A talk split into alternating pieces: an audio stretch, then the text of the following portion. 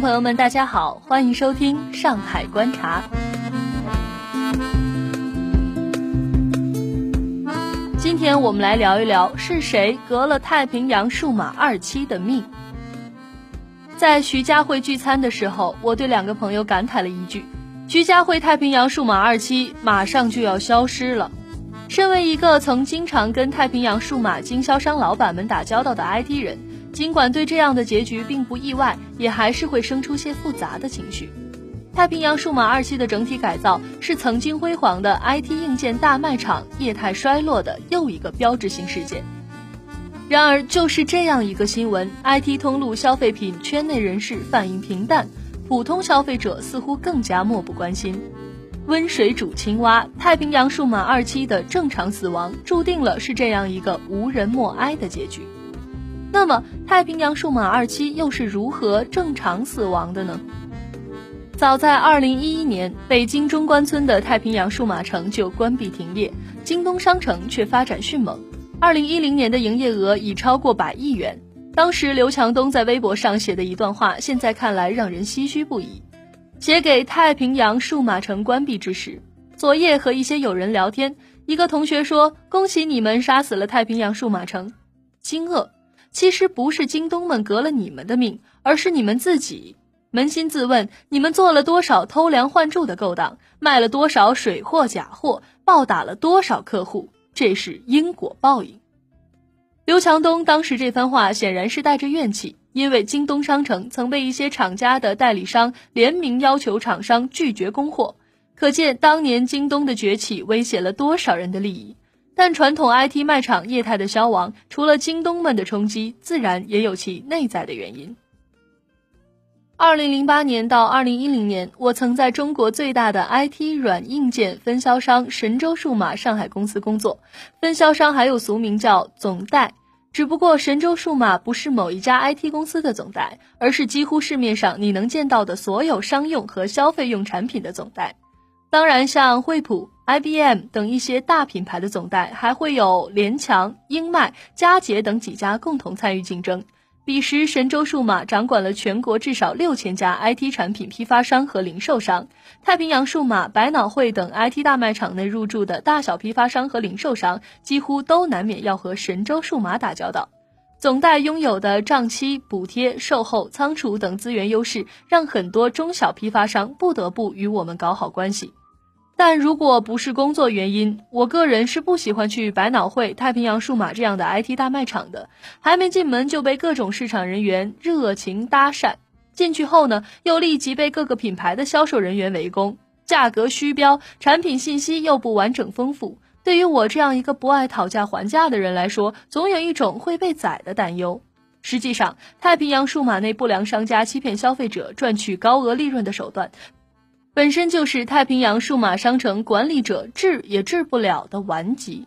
比如你想买一台看好了型号的电脑，销售人员都会毫不犹豫地告诉你说有，然后找理由要求顾客付押金后再提货。但你付完押金后，他佯装去仓库转了一圈后又说没有货，然后给你推荐别的型号的电脑，且看起来各方面都比你选择的要好。不是很懂的客人或者不挑剔的客人，可能就会接受并购买销售人员所推荐的电脑。这些被推荐的电脑，有的时候是因为厂家返点更多，他们利润更大，有的则可能是水货，甚至是翻新机，但很少消费者能够发现。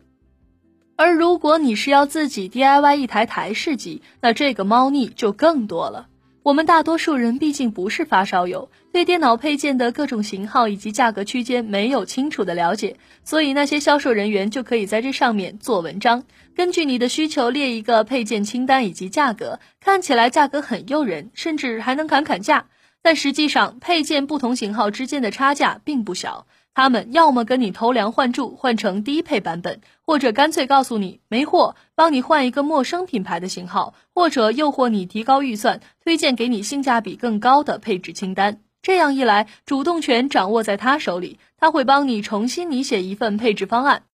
而这时候，你之前所查好的型号和价格信息就完全派不上了用场，只能听他们摆布。D I Y 是比卖整机利润更高的业务，而同时也是投诉风险最小的业务。就算你觉得价格高了，但毕竟也不是假冒伪劣产品，你哑巴吃黄连，有苦也说不出。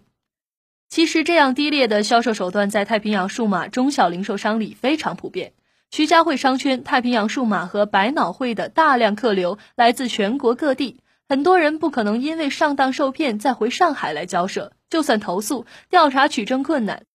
太平洋数码本身作为利益攸关方，也不会认真处理。消费者在没有更好选择的情况下，只能接受这种销售模式和消费过程中所带来的不安全感。所以当有一天京东们揭竿而起的时候，才会迅速斩获早已厌倦了传统数码卖场的消费者。如果说传统 I T 大卖场是由于自身问题而早已有了病入膏肓的前兆，那么京东等网商的崛起就是太平洋数码的掘墓人，刘强东们革的就是太平洋数码们的命。实话实说，尽管消费体验不佳，太平洋数码在某些方面还是有天然优势。百思买、国美虽然感觉售后好，但价格高，产品线远不如中小零售商盘踞的太平洋数码丰富，更不可能提供 D I Y 服务以及见不得光的各种水货交易。在太平洋数码如日中天的那些年，百思买这样的国际巨头开在徐家汇的旗舰店挑衅太平洋数码，很快败下阵来。在京东们出现之前，太平洋数码卖场里的代理商们日子其实过得还不错，一台电脑赚上四五百元到上千元也很正常。到了节假日，心情好了放放价格冲冲销量，赚钱没那么难。但京东这个价格屠夫的出现，着实要了很多中小零售商的命。我还记得当年惠普有一款性价比很高的激光打印机非常畅销，我们总代的出货价在一千元左右。太平洋数码和百脑汇零售商正常情况下会以一千二百元左右的价格出售，如果算上店面租金、销售人员工资与提成、公司管理费用等，这样一款低端打印机是赚不到什么钱的。这就是一款冲销售量的产品。但京东居然可以在网上直接标价八百元销售，且没有跟我们总代有做过任何一单生意。当时美国新蛋和京东已经是竞争对手，新蛋又是我们的优质合作客户，不炒货不串货，京东的超低价让新蛋抱怨连天，我们自然要维护新蛋的利益。而太平洋数码零售商的抱怨更让我们感到压力，进店的顾客会直接质疑他们为何比京东价格高很多，从而开始转向网络购物，最终导致我们押给他们的货卖不出去。货卖不出去意味着现金流动会出现问题，日常的店铺租金、销售人员工资、公司日常运营费用却每天照常花掉，这让很多老板压力山大。我手下的一家惠普耗材代理商就因运营不力，资金链断裂跑路，我们不得不在第一时间冲进其库房，扣押其库存货物，以尽量抵消其欠下公司的二百多万的贷款。后来又不断传出某某电脑代理商、打印机代理商等崩盘跑路的消息，这让我们也不得不时刻关注代理商的运营状况。那段时间真的是风声鹤唳，虽然运营状况不佳，不能都归结为电子商务的冲击，但京东的超低价直接扰乱和冲击了传统的总代、分销商、零售商的利益格局，改变了消费者电子产品的消费习惯，最终吞噬了太平洋数码等大卖场的客流量。说京东是太平洋数码的掘墓人，这种说法并不过分。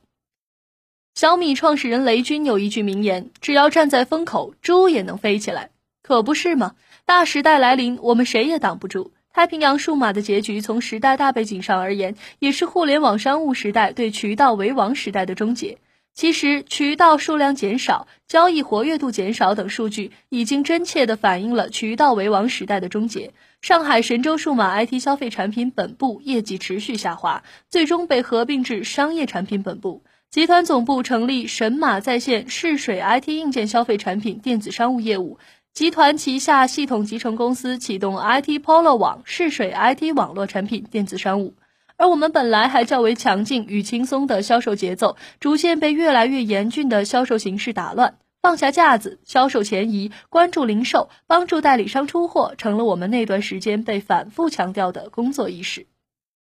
可让人感慨的是，就在十年前，渠道为王这四个字还是颠扑不破的真理。联想电脑能在当年国际列强中杀出一条血路，并最终占据国内电脑市场份额第一山头，最引以为豪的就是强大到深入三四线城市甚至县城的渠道能力。为什么在电子商务时代之前，厂商获取客户的成本及铺货的物流成本太高，这样就使厂商不得不依靠各级代理商降低营销、仓储和物流成本，消费者获取产品信息及价格信息的成本也很高，这也得以让各级代理商有了层层盘剥的利润空间。本质上，以前做生意的模式利用了信息的不对称，而在电子商务时代，互联网作为一种快速营销工具，更扮演了颠覆信息不对称生意模式的革命者身份。产品及价格信息变得极为丰富及透明，以前货比三家要花上半天，现在只需要点几下鼠标，还能有货到付款、七天无理由退货等之前想都不敢想的福利，消费者瞬间翻身做主人，从此神清气爽，甘心情愿地成为剁手党一员。在一个身边的人们早已习惯于享受于网络购物甚至是移动购物的时代，我们对消费体验不佳的 I T 大卖场，甚至连大声说拜拜的兴奋劲儿都过了。透过这些历历在目的往事，在时代更迭的大背景下，我们可能都或曾处于被更迭的那一方而不自知，抱残守缺还是焕发新生，这是一个没有选择的选择。当我们回过头来放慢镜头，才知道其实我们也曾经那么近距离地接近过新时代的浪花一朵朵。